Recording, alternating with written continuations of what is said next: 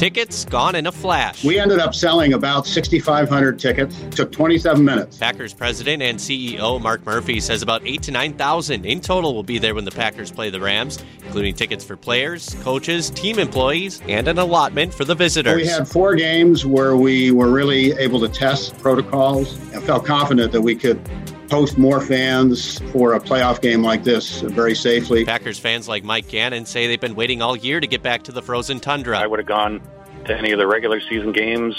So the fact that I couldn't go to any of those, I'm excited that I'm going to a playoff game. He was able to get online as soon as they went up for sale and told himself he wouldn't be picky. If the only seats available were going to be on the 50 yard line, and I had to pay $170 plus all the master charges, I would have done it. I think I'm in one of the corner of the end zone, so I think I was right in the middle of the price range. Should the Packers win, Mike says he'll try to get back for the NFC Championship. If the Packers are successful this weekend with 6,000 fans, I'd like to see them maybe open it up to somewhere around 15,000, maybe double that number for a championship game at Lambeau. But Murphy says that's unlikely. I don't think we could add a lot more fans based on you know the layout that we have now. So I don't anticipate uh, it being much larger uh, if we do, if we are fortunate enough to host the NFC Championship. For now, they'll take it one game at a time.